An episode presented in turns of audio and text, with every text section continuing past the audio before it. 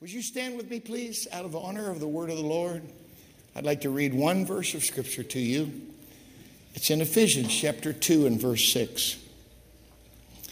And hath raised us up together and made us sit together in heavenly places in Christ Jesus. I want to teach you something today. Heaven, heaven's not that far away. Heaven's not that far away. God bless you. You may be seated.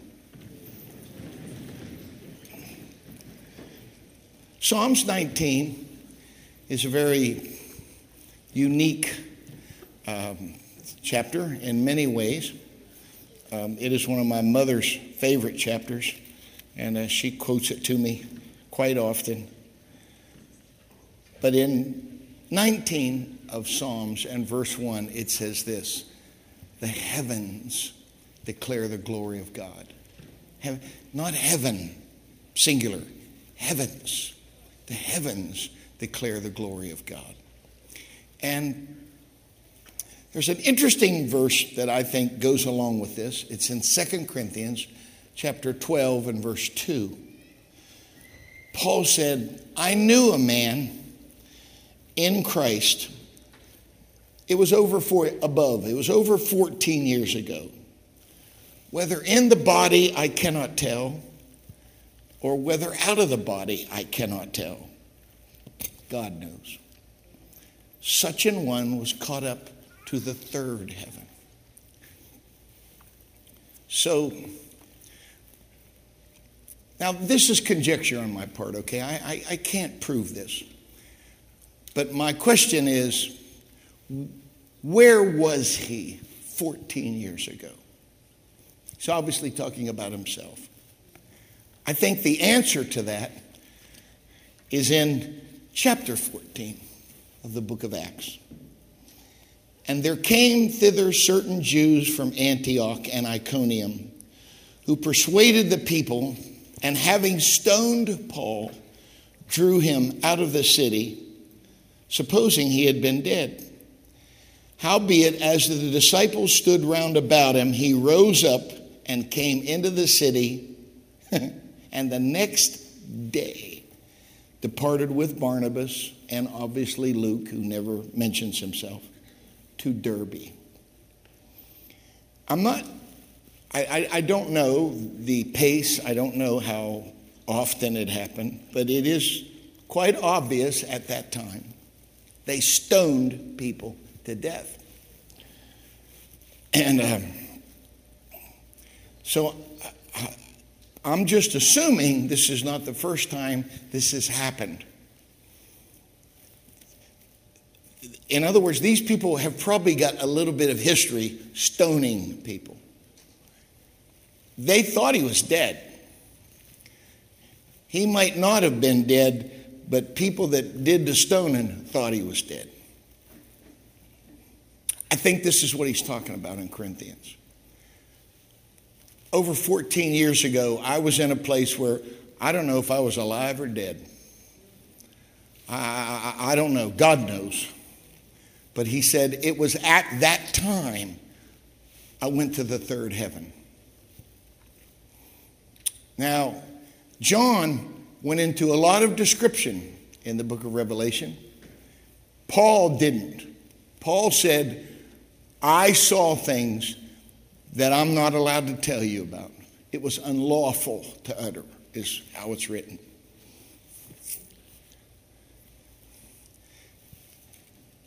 When you read further in Corinthians, he said, I, I have been beaten by the Jews five times, 40 stripes save one. So now my mom's here somewhere, isn't she? Now, now, now she used a fly swatter, um, a yardstick, uh, a switch. Sometime, one time she used a razor strap on me. I survived, and uh, I'm not talking about a spanking. I'm not talking about what I got when I was a kid. 5 times 40 is 200 minus 5. He's got 195 scars on his back. And when he said, Three times I was beaten with rods, they, they, they took your shoes off and they beat your feet until the tarsals, the connective rubber bands in your feet were basically broke. I'm convinced this guy hobbled. I, I don't believe Paul walked upright. I think this guy lived with pain every day of his life. It doesn't surprise me that he's got Luke with him. Luke's a doctor, he needs a doctor with him. He said, There were times when we had food and I chose not to eat. That's called a fast. Although, as you know, there's nothing fast about a fast. It ought to be called a slow because everything goes really, really slow. and he said, There were times we had food, I chose not to eat. There were other times I wanted to eat, and there wasn't anything to eat. He said, I've been in fastings and I've been in hungerings. Night and a day, I spent treading water when the ship sunk. He was bitten with a snake one time. He talked about all the perils that he was in. One time they had to let him over the wall in a basket because people wanted to kill him. When you read Acts chapter 9, when Saul was his conversion on, on the Damascus Road in Acts chapter 9, the Lord chose an old gentleman by the name of Ananias, and he said, This is what I want you to do. He, he asked him to go pray for Saul, and he said, You mean that guy that's, that's killing people and putting people in prison? And he said, He's praying now. He's praying now. He said, I want you to go talk to him and explain to him all the things he's going to have to suffer for my name. So, going into it, Saul of Tarsus, or who most people know as the Apostle Paul, knew there was a price. But he knew from the beginning he was going to Rome. And that's why when you read his writings, it was like he was. I've always believed that I am indestructible until Jesus is done with me. And I, like you, have had several times in my life when I should have died, and I was spared, spared for a purpose. Paul was just the same way. He knew he was going to Rome, he knew it from the beginning. And it didn't matter what they did to him, he knew, I'm not in Rome yet. So somehow I'm going to get through all this. And, and he said he was caught up to the third heaven. Now, ladies and gentlemen, reason dictates if there's a third heaven, there's got to be a first heaven and there has to be a second heaven.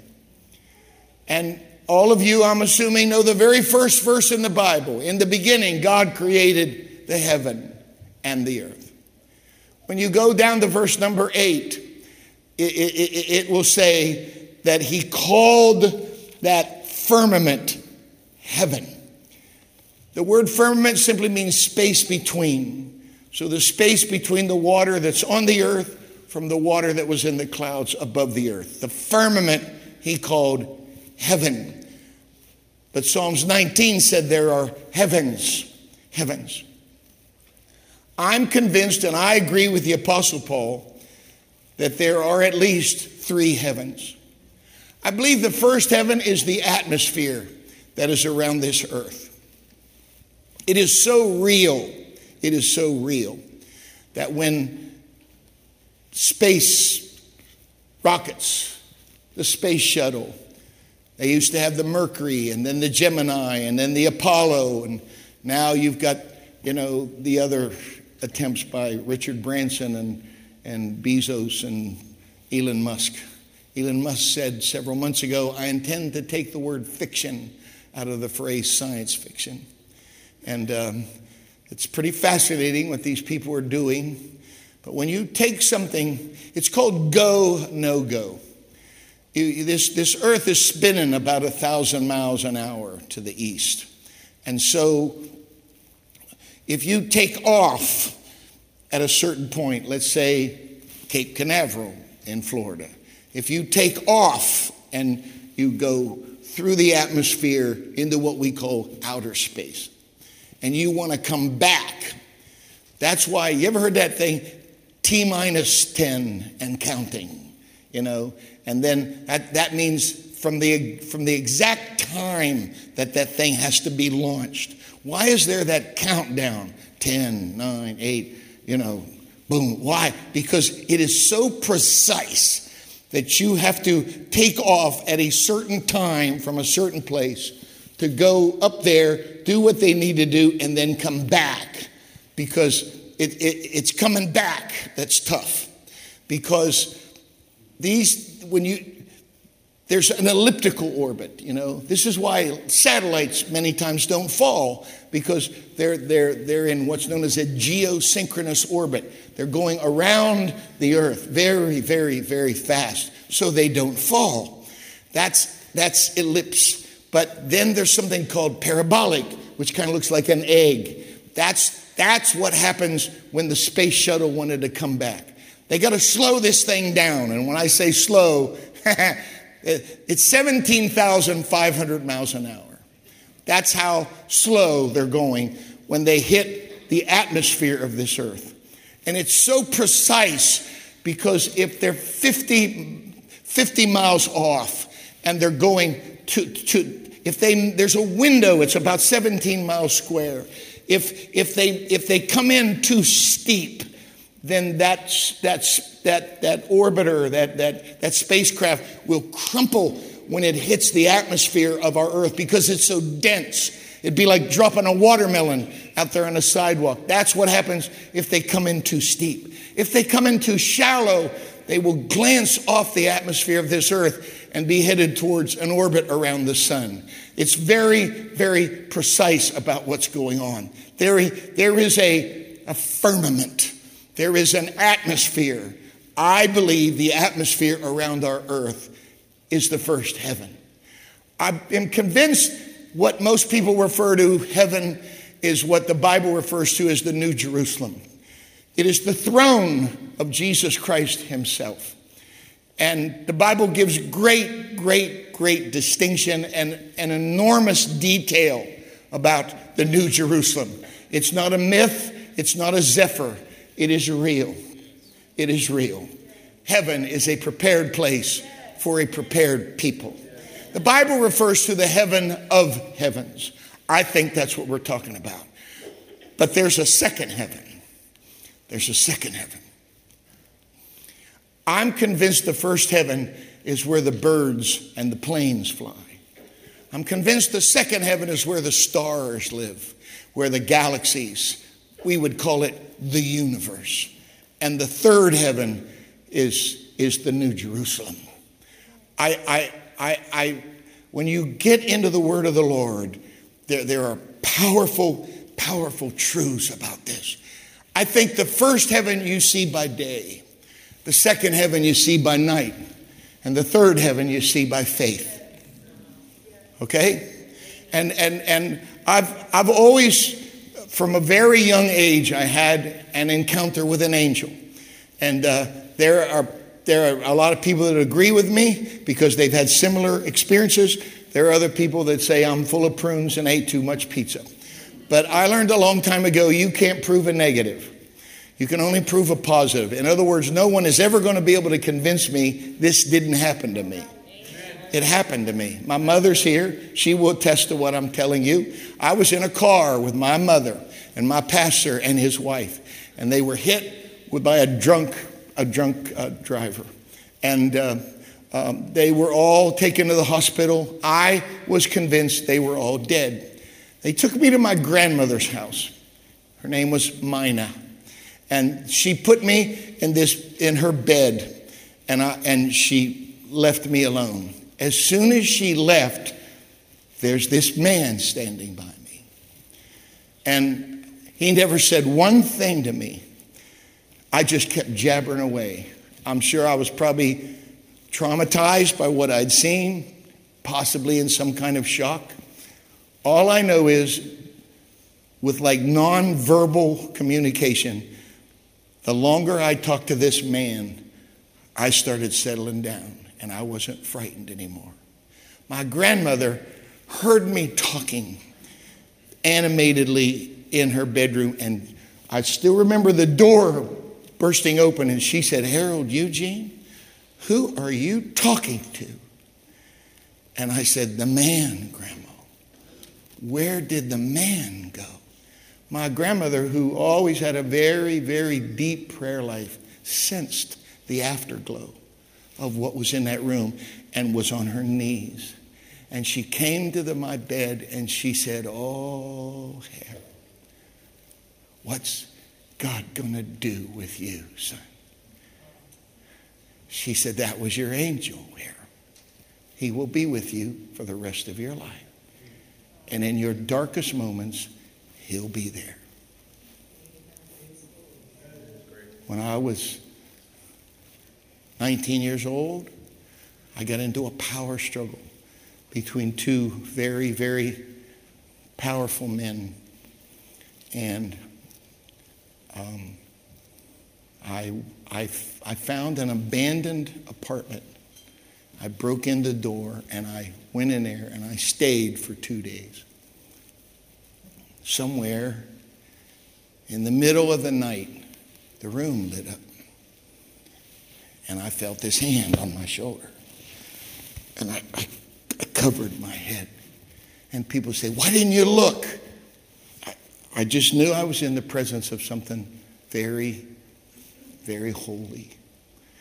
And it was the first time in my life, I guess, I had a what you would call a vision.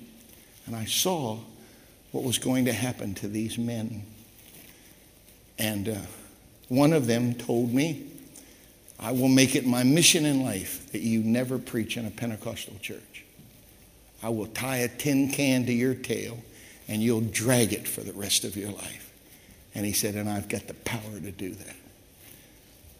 But he died. And I'm still preaching. And God spared me. I had an encounter in Mexico when I was diving, and two people that were with me died. And I, I, was, I, was, I had a nitrox tank. If you know anything about scuba diving, you have what we would call air, but then you get something called enriched air, what's called nitrox. It's got more nitrogen in it, so you don't get headaches like you do. And the problem with it is after 130 feet, nitrox turns into a poisonous gas. And, and I, I went in, I wanted to see a whale shark. A whale shark is like the, the holy grail of scuba diving, and I'd never seen one, and I knew they were off the point of this island where I was. And so two people went ahead of me, and the man with me said, um, I'm going to go in there. If the current's right, you can follow me. But if the current's not right, we're not going and you're still paying me. And I said, okay. And so he jumped in and he was gone for a few moments and he came up and he said, it's okay. Come on. So I went and, and I was, I was about 80 feet and I was drifting along a wall and, and the current, it was very, very strong, but it was very stable. And I was drifting along this face of this mountain. And I turned around to look into that vast blueness, hoping maybe, just maybe, this was my day. I was going to see a whale shark. And, I, and, and all of a sudden, I can't clear my ears, and, and I'm, it's getting darker, and, and I'm getting cold. And I looked at my depth gauge, and I was at 160 feet. And I went from 80 to 160 feet in just a matter of moments. I turned around, and there's no wall there. I'm in just I'm just in blue is all it is, deep dark blue, and I can hear the guide that I had hired banging his knife on his tanks, trying to warn me. And it's the only time I've ever dumped all my weights. If you know anything about diving, you have lead and weights, and and I dumped all of my weights and I filled this bladder thing called a BC, a buoyancy compensator. I filled it full of air and kicked with everything that I had. And I got to the top. And I, he said, Now, do you understand why this place is so dangerous? And then all of a sudden, there's a, a Coast Guard helicopter above us. And the two people that went in ahead of me, they never did find them. They were gone. And God spared me. God spared me. I was in Atlanta working on a house, and I was cutting. I'd put a just put a brand new carbide blade on a, on a, a skill saw, and I was cutting a piece unwisely. I was cutting a piece of pressure treated wood like this, and it hit a knot, and the saw went wham like that in a moment. It should have cut my whole arm off, and and it happened so fast. The, the guard didn't even have time to kick back and cover the blade. He just Bam! and it stopped and it, I didn't feel anything, and it, it seemed so strange to me. And I looked, and my thumb was in the saw. And, and I, I pulled the guard back from the saw and pulled my thumb out of the saw and looked at my hand. And, and I, so I got a drywall bucket, and I'm, I'm bleeding, of course. And I went to the guy I was with, a man named Scott Johnson, and I said, You need to take me to the hospital. I, I, I hurt myself. When he saw it, he's freaking out. And uh, he had a little igloo cooler with his lunch in it. He dumped it out. He had a little plastic bag with some ice cubes. And we took my thumb and put it in the bag with the ice cubes. And we're on our way to the hospital. Eight o'clock on Monday morning in Atlanta.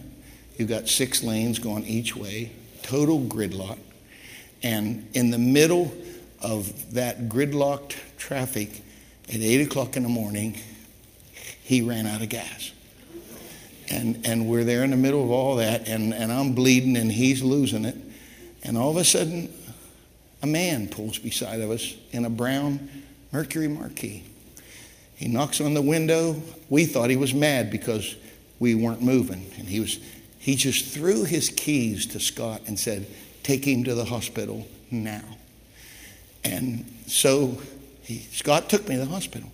So when we got there, they took me straight into surgery, and I don't know how long it was between that and recovery. But when I was in recovery and I came to, Scott was there.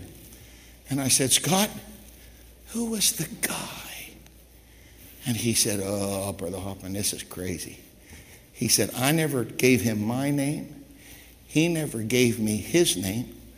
I never told him which hospital we were going to because there's 13 hospitals in that part of Atlanta. He said, But when they took you into surgery, I, I, I went back to the Mercury. But he said the Mercury was gone and the Jeep was there full of gas where I left the Mercury. So if you ask me, Angels Drive, 1978 brown Mercury Marquis. I, I, I do. I believe that. I believe that. The Bible said sometimes you entertain angels and you don't even know. I've experienced that, and I think some of you have as well. And, and it's, it, it is a powerful experience because I really strongly believe in angels. And when you get into Hebrews chapter 12, it talks about an innumerable company of angels. There's a lot of them, okay?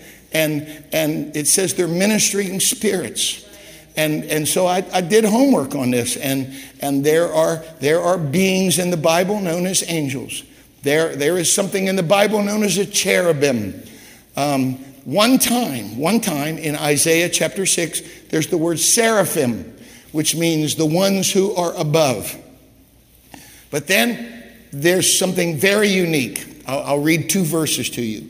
This is 1 Thessalonians 4 and verse 16. For the Lord himself shall descend from heaven with a shout, with the voice of, I've heard it said ark. It's not ark. Watch how it's spelled. It's arch. With the voice of the archangel and with the trump of God, and the dead in Christ shall rise first. Here's Jude, verse 9. Yet Michael the archangel, when contending with the devil, disputed about the body of Moses. Now, this is how I'm trying to explain this to you. In the same way that there's a bishop and there's an archbishop, I'm convinced there are angels and there are archangels. We have the name of three angels in the Bible. Again, this is conjecture. I can't prove this, but it's what I believe. I believe that angels were divided into thirds. The reason I believe that is because of Revelation 12. One time in the Bible, he is referred to as Lucifer. We would know him probably as Satan or the devil, the enemy of your soul. But in Revelation 12, it says the dragon, that serpent, the devil, his tail drew a third of the stars when he fell. In Revelation chapter 1 and verse 20, it said, The stars are the angels. I believe that when Lucifer fell, he took his third with him. We have another angel by the name of Michael, Michelle, whatever. Four times in the Bible, Michael is referred to. In every instance, when Michael is referred to, he's in a battle. I, I, you've got another angel by the name of Gabriel. It, every time you read about Gabriel, he's bringing message, he's bringing word. Um, when you study Satan, Lucifer, whatever you want to call him, you got to study Ezekiel chapter 28 and Isaiah chapter 14. There are a few others scattered in Jude and Revelation, but when you deal with him, he is referred to as the anointed angel that covered. He is also referred to as his tabrets and his pipes.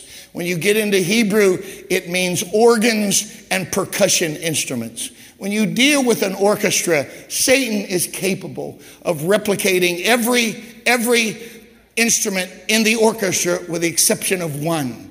He cannot replicate a trumpet. A trumpet is reserved for the King of Kings. Satan cannot replicate the sound of a trumpet. But it talks about his tabrets and his pipes these stones that he was covered with. A couple years ago, I, I, I, gave you what I felt was an amazing message because when you study the, the priest in the Old Testament, he had a, a, a, a breastplate on him and he had 12 stones. But when you study Satan, he only had nine stones. He's missing three stones. And when you do your homework, it's the three tribes who were on the west of the tabernacle. I don't have time to preach that message to you again, but I used to preach a message called the flaw at the western flank because here's a he's got he's got an opening. He's got a chink in his armor. There is a way that you can get past him and and and and, and through him. And and and and I I, I he's stripped of all of this, but there's one thing that Satan has kept down through time, and that's the voice. He still has this amazing, subtle, alluring voice. The description, the historic description of Satan is a red union suit and a bifurcated tail and, and a pitchfork. I wish he did look like that. I wish he did have the ability to scare you when you saw him, but it, does, it doesn't work like that. It said he can even make himself to look like an angel of light. He can make himself appear to be one of the good guys.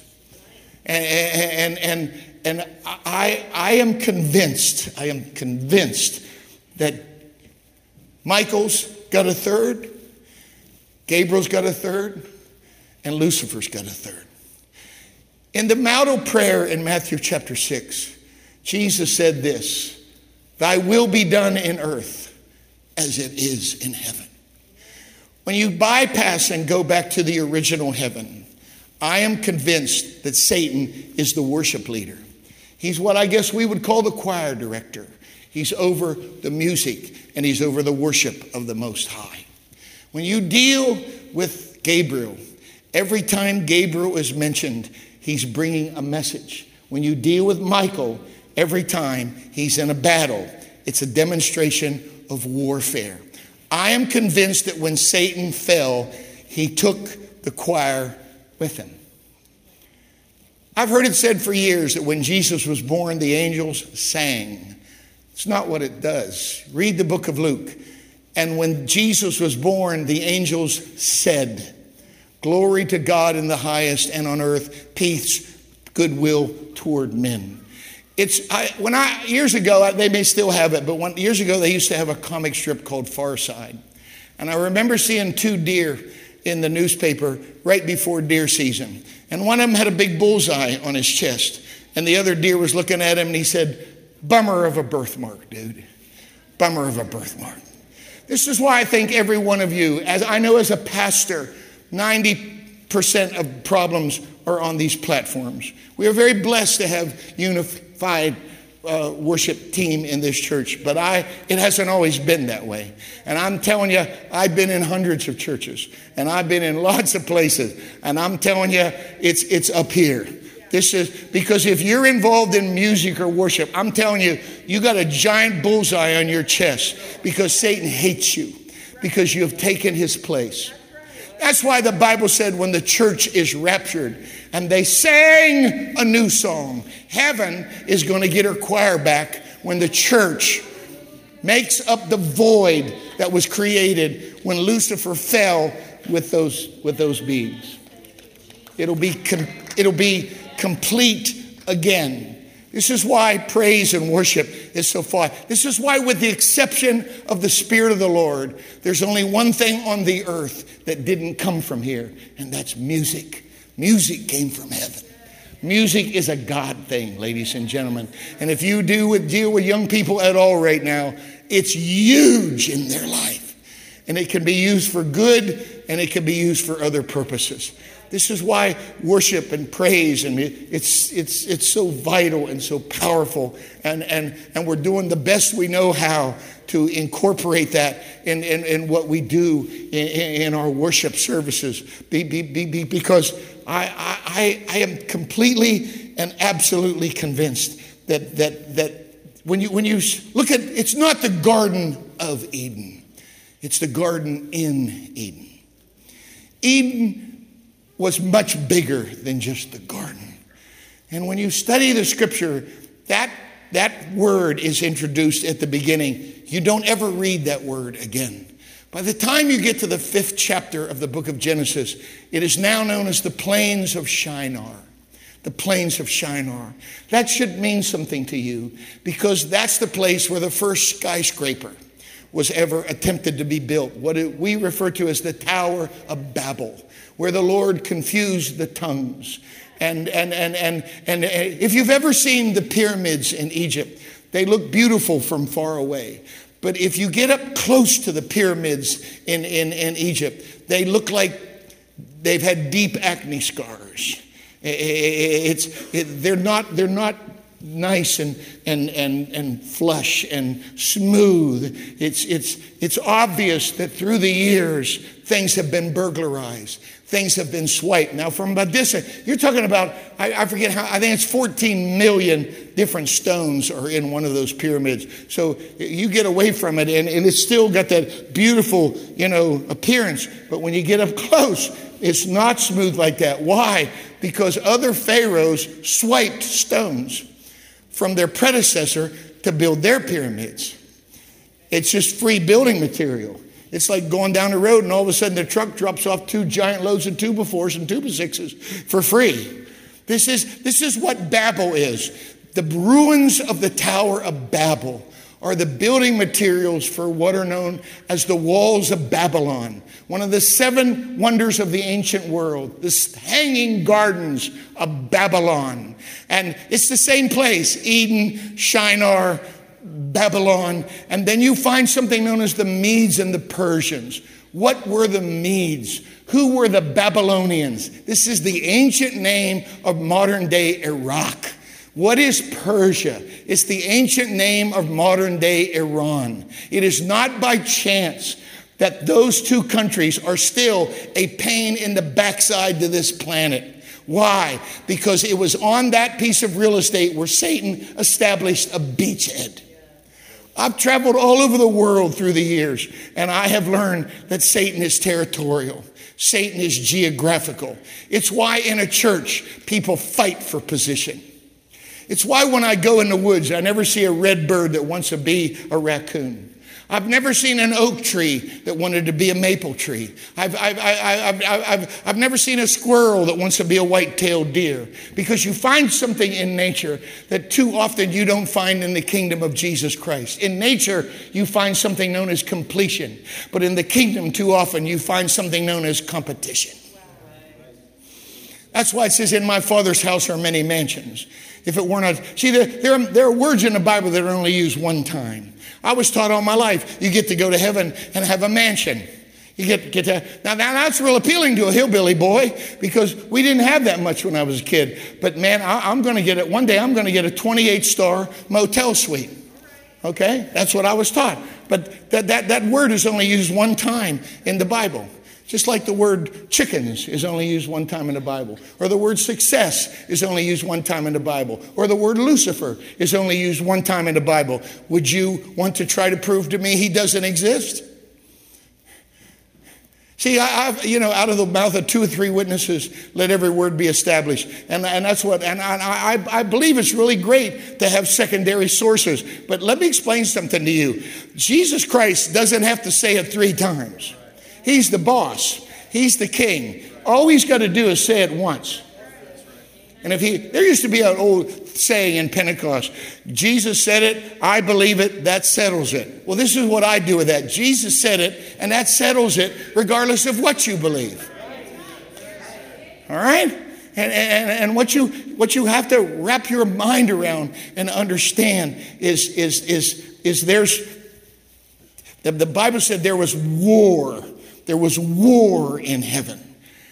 Look, look, at, look at Matthew chapter 16. This is Jesus has now been with his disciples about two years. And he said, Who are they saying I am? Well, some people say so you're Elijah. Some say you're Jeremiah. If you're not Elijah or Je- you're one of them prophets. And then he he he he just eh, ups ups up the amperage. He goes from 110 to 220 and he said, Now what about you? Who do you think I am? And Peter famously said, You're the Christ, you're the Christos, you're the Messiah, Mashiach, you're the anointed one. At a boy, Pete. He said, You didn't get that because you went to Bible school. Flesh and blood didn't reveal that. I don't care if you do belong to Mensa and your IQ's above a buck 30. That, that, that, that's not brains right there. That's revelation, boy. You got, you got revelation. And then he said, From this point on, you will not be known as Simon, but you are going to be a stone. You're going to be Cephas. I'm going to give to you the keys of, not two, but I'm going to give you the keys of the kingdom of heaven. Listen to what Jesus said to Simon Peter. He said, Whatever you bind on earth will be bound in heaven. Whatever you loose on earth will be loosed in heaven. Ladies and gentlemen, if there's only one heaven and the Lord's throne is in that one heaven, then please tell me why he needs Pete's help to be able to bind anything or loose anything. We're talking about another realm. We're talking about another strata. We're talking about the second heaven, that thing between where you and I are right now and where he is on the throne right now. That's why in the book of Daniel, Daniel set himself to fast and pray. And after after three weeks, Gabriel finally came to him and said, From the first day that you set yourself to fast and pray, I was sent with your message. That explains Jacob's ladder, which other translations call it a staircase. He said angels were going up and angels were coming down. Listen to me, this is not monologue, this is dialogue. There is traffic between earth and heaven. Jacob saw it. I believe it very strongly. I believe that when you pray, angels take your request up and angels bring your answers down. Daniel experienced that, but in a unique way because Gabriel told him from the first day that you set yourself to fast and pray, I was sent with your message. However, the prince of Persia withstood me. And then my friend Michael came and beat the living tar out of this dude and pushed him out of the side like, like some big linebacker. He got him out of the way so I could run around him. And here I'm three weeks late, I know, but there was war going on between your prayer meeting and where I came from. This is real, ladies and gentlemen. The Bible said we wrestle not against flesh and blood. Would you quit fighting with your brother and quit fighting with your sister? You need to identify the real enemy. You need to understand. Quit dealing with effect and deal with cause. Jesus cursed the root, not the fruit. Amen. Let's deal with what's going on here. I'm telling you, you got a weak friend who's being manipulated by the enemy of your soul. Quit fighting with that brother or that sister. Get a place in prayer and understand they're just not weak enough. They're not strong enough, rather, to handle what I learned a long time ago as a parent if Satan couldn't get to my wife or and I, if Satan couldn't get to me or my wife, he would try to get to me through my kids. We wrestle not against flesh and blood, watch, but against principalities, against powers, against the rulers of the darkness of the world, against spiritual wickedness in high places. That's a very unique word in Ephesians 6 and 12 because five times in the book of Ephesians, it's the same original Greek word. Four times it's translated heavenly. I read one of those to you in my text today heavenly places. That is the same word translated high in Ephesians. So, in other words, it's grammatically correct to say against principality, powers, the rulers of the darkness of this world, and spiritual wickedness in the heavenlies. People say Satan's in hell. No, he's not, dummy. He's loose. He's loose. He's loose, roving to and fro throughout the earth. Oh, I wish, oh, Jesus' name. Princip- what is it? You gotta, it, that's King James Bible, okay? This is old Middle English text. A principality is, is, is what Michigan would call a township. It's what Louisiana would call a parish.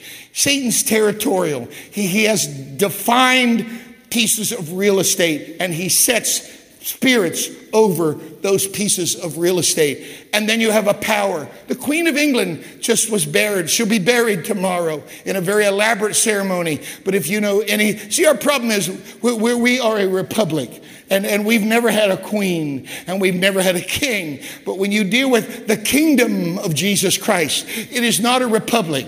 It's not majority rule. He's the boss. We're the applesauce. Okay? We're his servants. I'm sorry to tell you this, and, and it's not cool with all this woke foolishness that's going on in our schools right now. that the word for servant is doulos, best translated slave. I'm a slave of Jesus Christ. He's my master. He, I'm just, I'm just telling you that's the way it is. Now, if that rubs you raw, tough. I can't help that because Jesus taught Nicodemus four things. You have to be born again. Everybody preaches that. You have to be born again, but everybody doesn't preach what. God bless you, precious sisters. They're going to the work downtown Detroit. We love you. Appreciate your faithfulness.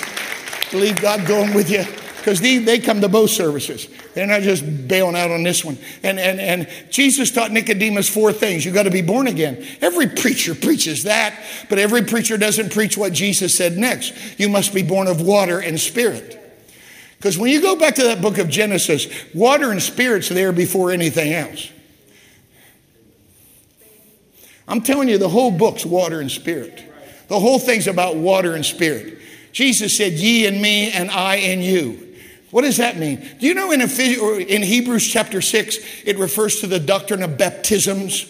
Not laying again the foundation of repentance or from, from dead works and faith toward God and the doctrine of laying on of hands. And then it says, and of baptisms. Hebrews 6 and 2, plural baptism. What are you talking about? The, but Jesus said, Ye in me and I in you. you. How do you get in him? The Bible said, But put ye on the Lord Jesus Christ and make not provision for the flesh to fulfill the lust thereof. Why? If you live after the flesh, you're going to die. But if you through the Spirit do mortify the deeds of your body, you're going to live. That's Romans chapter 8, all right? Watch. But put ye on the Lord Jesus Christ. How do you do that? This is what Paul said. As many of you as have been baptized into Christ have put on Christ. So when you're baptized in water in the name of Jesus, you are putting him on. You are in him. But when you are filled with the Holy Spirit, that's him in you. Ye in me through water baptism, me in you through spirit baptism.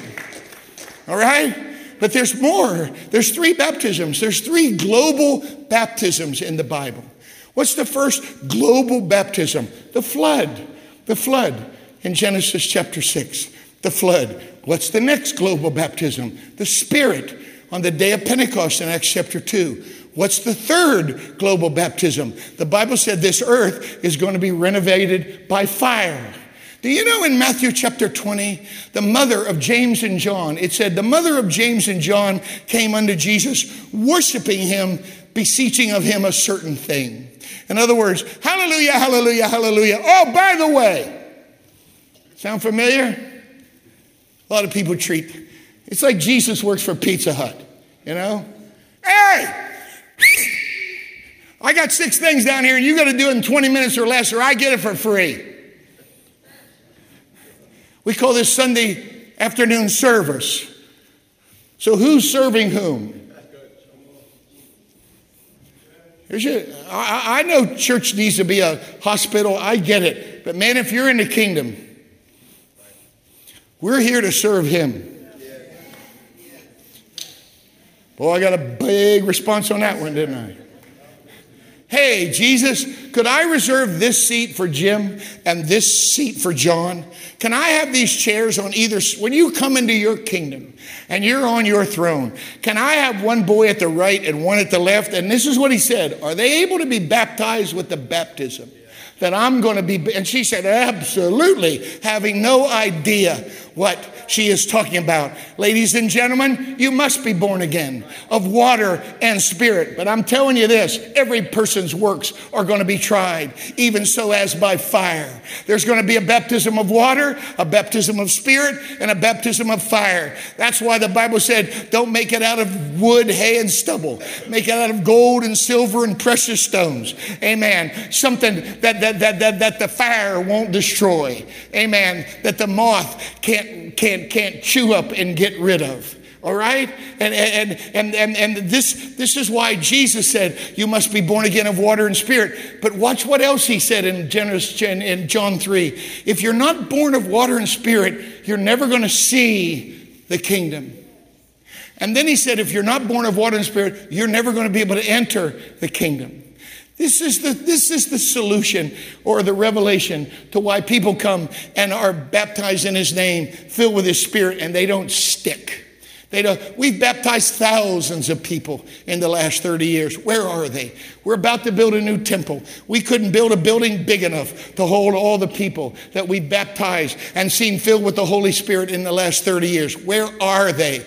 Are you telling me their sins weren't remitted? Are you telling me they didn't get legitimate grade A Holy Ghost? I don't believe that for a moment. What I do know is, see, I was taught all my life once you're baptized and filled with the Holy Spirit, you're automatically in the kingdom. Jesus didn't teach that. Jesus taught you're not even going to see it until you're baptized in water and spirit. And then you're going to have to make a choice. Am I going to enter the kingdom way of life? I'll do the best I can. I love you, but I'm going to tell you right now, and it's not in fine print, there is commitment involved in this thing. This is a lifestyle change. This is not just some weekend habit or hobby that you call Pentecost. This is a total different renovation of your thought life and the way you conduct your affairs. And if you don't want that, I love you, but go to one of them churches that'll just itch your ears. I'm not here to scratch your ears. I'm here to tell you and help you to understand something that we have a mandate, a mandate. We have a, a an obligation to bring heaven to earth. Years ago, Albert Einstein was giving a, uh, uh, one of his lectures at Princeton. See, you have to understand, Einstein was the one that, that talked about black holes with theory of relativity. And, and, and, and, and people said he was out of his mind. But you have to understand, you, you, you talk about stars. I, a couple weeks ago, I talked about the James Webb Space Telescope they just launched. And you want something cool, get on, just Google that and find out how amazing this universe really is. World without end. Oh my God. It fascinates me. See, a new star is blue, but an old star is red. Our sun is a star, it's red. And according to the word, it's going to detonate one day. It's going to blow up because it's an old star. And when a star dies, I was a hillbilly kid and, and, and, and we, we, we had to figure out ways to entertain ourselves. We used to be able to buy something called an M80. I don't even know if you legally can buy them anymore. It was a quarter stick of dynamite. And we'd go and climb up on the railroad trestles over the Ohio River because the suckers and the carp always were in the shadows of the railroad trestles. And we'd get tuna fish cans and we'd put about 20 rocks, pebbles in that tuna fish can. We'd light an M80, which has wax around the fuse so it can burn in water. We'd put the M80 in the tuna fish can, push the lid down, throw it off the bridge. Whoa! And it's just quality entertainment for a hillbilly kid. You got 50 dead suckers down there, man. Who needs a pole to catch them one at a time? We could get them 50 at a shot. See, take a stick of dynamite and go down 500 feet in the ocean and light it off. For every action, there is an opposite and equal reaction. So when you're in the ocean, you have explosion. But nature hates a vacuum. And so that water rushes back. That's implosion. Boom, boom. When the water rushes back to fill the void created by the detonation of the dynamite. The same thing happens in space. Space is a vacuum. Stars die. They're known as a nova. When a big star dies, it's called a supernova. When that thing blows up, kapow! And then those forces rush back together to fill the void created when the star detonated. Sometimes they come back together. Sometimes they skip. They skip off of one another and they create this Hoover vacuum cleaner in the sky. And, and, and, and Einstein was teaching his class in Princeton about black holes. And he said, if you would, he had proved that light has weight. That if, if this glass of water was our earth and you could ramp up gravitation by a thousand times, and I had a flashlight and I would shine it over the earth, the light would not go straight, it would bend because he, it's, it's, it's affected by the gravitational pull of that earth with a thousand gravities. And that's what he taught.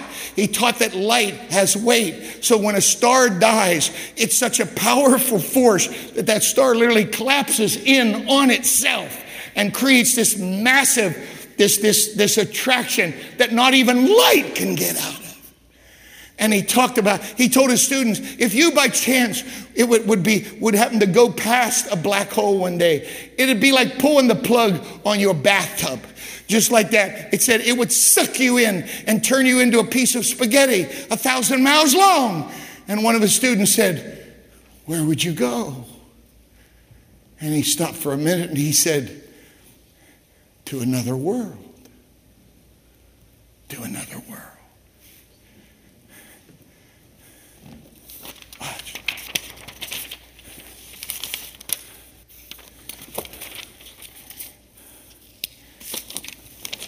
Let's say this piece of paper is, is space, okay? I'm going to draw a line.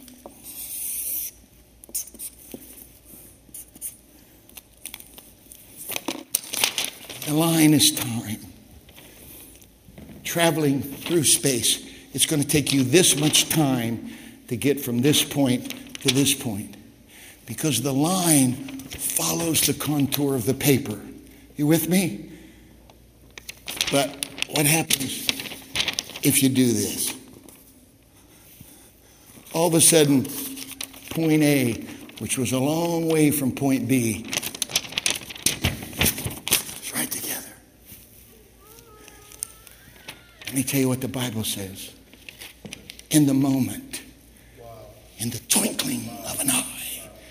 I don't know how far away the New Jerusalem is, ladies and gentlemen, but I'm telling you, bam, you're there.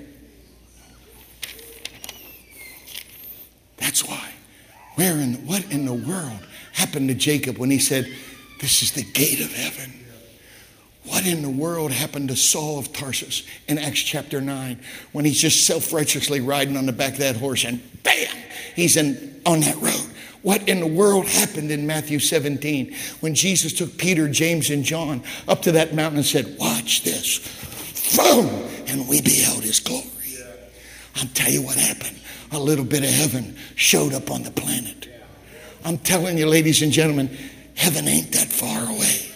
I'm telling you that we can see the, the, the, this. This is, I think, this is this is Macomb County. This is Michigan. I, I told this story to some of you. I, I, I, was homesick years ago. I was in Burma, they call it Myanmar now, and I hadn't seen my wife for almost two months, and I, I just missed her. I just I was homesick. I wanted to go home, and the and the the, the, the superintendent of Burma, a man named Bawaya, said, "Come, Berhoffman," and took me down for a stroll. And all of a sudden, we went left, and he just looked at me put his head right in front of me. How do you feel? And I said, I, I'm okay. No, he said, no, no, how do you, do you feel any different right now? And I go, um, I, am a, I'm a, he said, turn around. And I turned around and there was this beautiful white Italianate mansion. And the stars and stripes were flying above that, above that mansion. And Marine Honor Guard, they wore chrome helmets over there. They were standing there at attention on the front of that beautiful porch. And he said, This is the embassy of the United States of America, Pastor Hoffman. And he said, By international law, you aren't in Burma right now. I knew you were homesick, so I took you home. Right now, you're in the United States. Paul understood this when he talked to the Philippians. Our conversation is in heaven because Philippi is hundreds of miles from Rome, but they look like Romans, they dress like Romans, they act like Romans. It's a Roman satellite. Most people in Philippi had never been to Rome, would never go to Rome, but they were Roman citizens. So when Paul wrote to that Roman satellite company and he wrote to that church that was in Philippi and he said, Our conversation is in heaven, he knew ex- they knew exactly what he was talking about. I've never been to the New Jerusalem yet, but I'm a heavenly citizen right now. That's why I act the way I do. It's the way I talk the way I do. It's the way I dress the way I do. I am an ambassador of the Lord Jesus Christ. I am not here to look like this world, act like this world, think like this world. I know the Bible said his ways aren't our ways and his thoughts aren't our thoughts, but it says in Philippians chapter 2, let this mind be in you, which was also in Christ Jesus. Amen. I'm telling you, it's possible to get the mind of Christ. I'm telling you, it is possible to see things His way. I'm telling you that this is not Macomb County. This is the embassy of the Lord Jesus Christ. And heaven's laws ought to rule in this place right now. That's why I believe in healing. That's why I believe in the miraculous. Too many things go on in church that can be explained. I've told you for years, I want things to happen that nobody can explain. The only way that's going to happen is we have to sit, sit in heavenly places. Thy will be done here, just like it is there. It may happen in the music. It may happen in the word. But I'm telling you, a real, an original heaven. It had some worship from Lucifer. It had some word from Gabriel. And it has some warfare and some demonstration from Michael. That's the blueprint for a perfect church service. You've already had some worship. I'm giving you some word. In just a moment, we're going to come around this altar. Let's see if this stuff works. Let's have a demonstration. A demonstration. Read Acts 17. Paul, one of the most educated people in that day, he goes to Mars Hill. And now I'm reading between the lines, but it's like, listen, you, you, you ignorant fishermen, you just stay back here. These aren't your kind of people. These are my kind of people. These they got degrees. There's doctors there. They, they, they, yeah, these are educated people. You stay back here. Read Acts 17. He dips his tongue in a rainbow. And he talks about Stoics and Epicureans, and he's quoting all kinds of history and all kinds of poetry and all kinds of stuff. And he's absolutely, completely convinced he's going to win every one of them guys. And all of a sudden they go, That was real nice. Next. Thanks, preacher. If you ever come back, if you're ever in town, come back again. That was a really nice speech. Come here. Very next verse. Give it to me, Brian. Give me Acts 18 and verse 1. Acts 18 and verse 1. This is what it says. And Paul came to Corinth. And I know what he did there because this is what he said in the third chapter of the Corinthian letter. And I determined that my speech and my preaching was not going to be with enticing words of man's wisdom. Why? I just tried that in the last place. It didn't work. But this time, it's going to be in a demonstration of the power and the Spirit of God.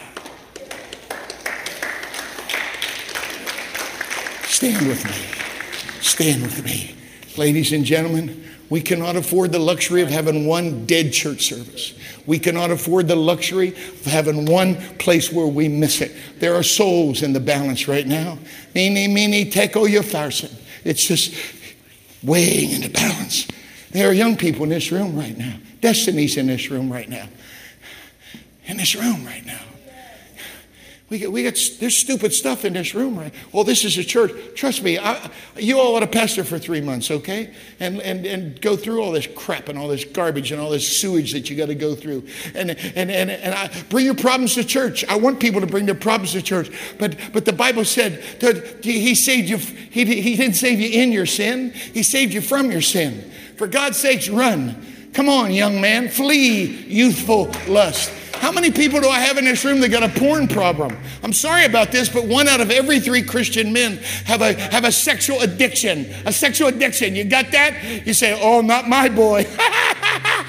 yeah, really. Then you ought to be where I am sometime. I'm not trying to humiliate anybody. I'm into deliverance. I'm into freedom. I want a demonstration of the power of the Holy Ghost. I don't want you to lose your kids. I'm after dads here. Dads here. I'm looking for men, men, men, men to be the priest of the home, men to be the worship leader. I love women. Thank God I, I married a magnificent wife. All my boys have been girls, but I'm tired of it being sister so and so. That's the first one to give the tongues of interpretation. It's always a woman. That's the first on her feet. Come on, come on, gentlemen. Where are you? America, listen to me.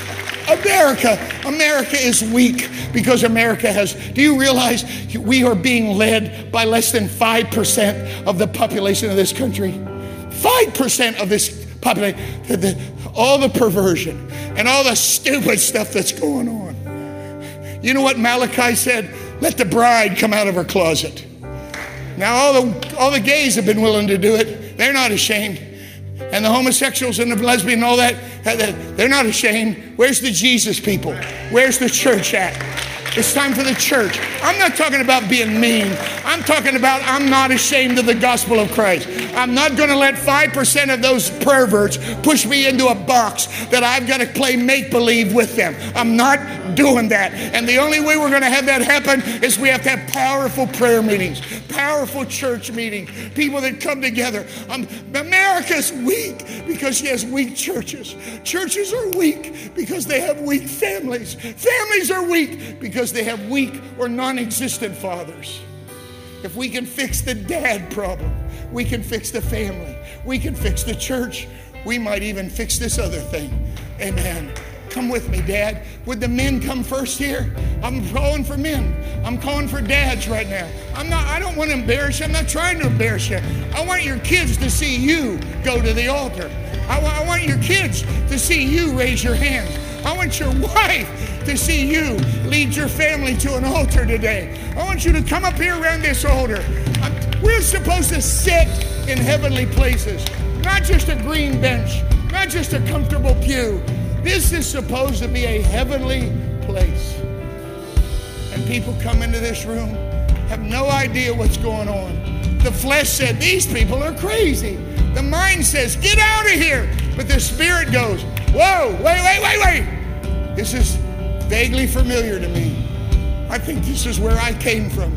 Would you take me back to where I came from? Would you take me back to God? And His Spirit bears witness with your spirit, bypasses your mind, bypasses your flesh, and is pulling on you right now. It's the purpose of the church, amen, to create an atmosphere. Jesus said, If you lift me up, I'll draw everybody. You do the lifting, I'll do the drawing. So, what are we going to do? We're going to stay quiet here right now? Do you have to have all these people saying, Give me a J and E and S? And we're going to let them sing. But for goodness sakes, please don't just stand there and watch these people sing. Sing with them, worship with them, magnify God with them. There are people in this room right now in trouble, real trouble. And they're going to be lost if someone doesn't take the initiative to say, I want heaven on earth. I want Holy Ghost in, in Sterling Heights. I want something amazing and magnificent to be in the atmosphere of this place. Sing.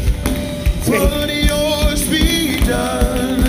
Lord, we pray your kingdom come.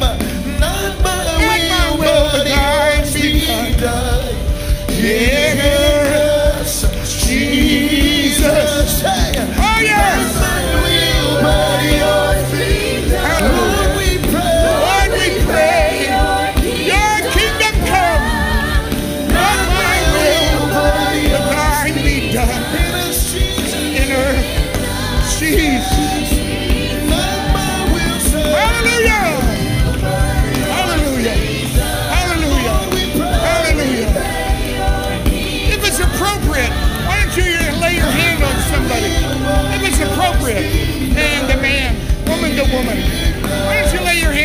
me. Get anointed. The Bible said God turned the captivity of Job when he prayed for his friend. Bless my brother. Bless my sister. Protect their family. Protect their home. Protect their children. In Jesus' name. In Jesus' name.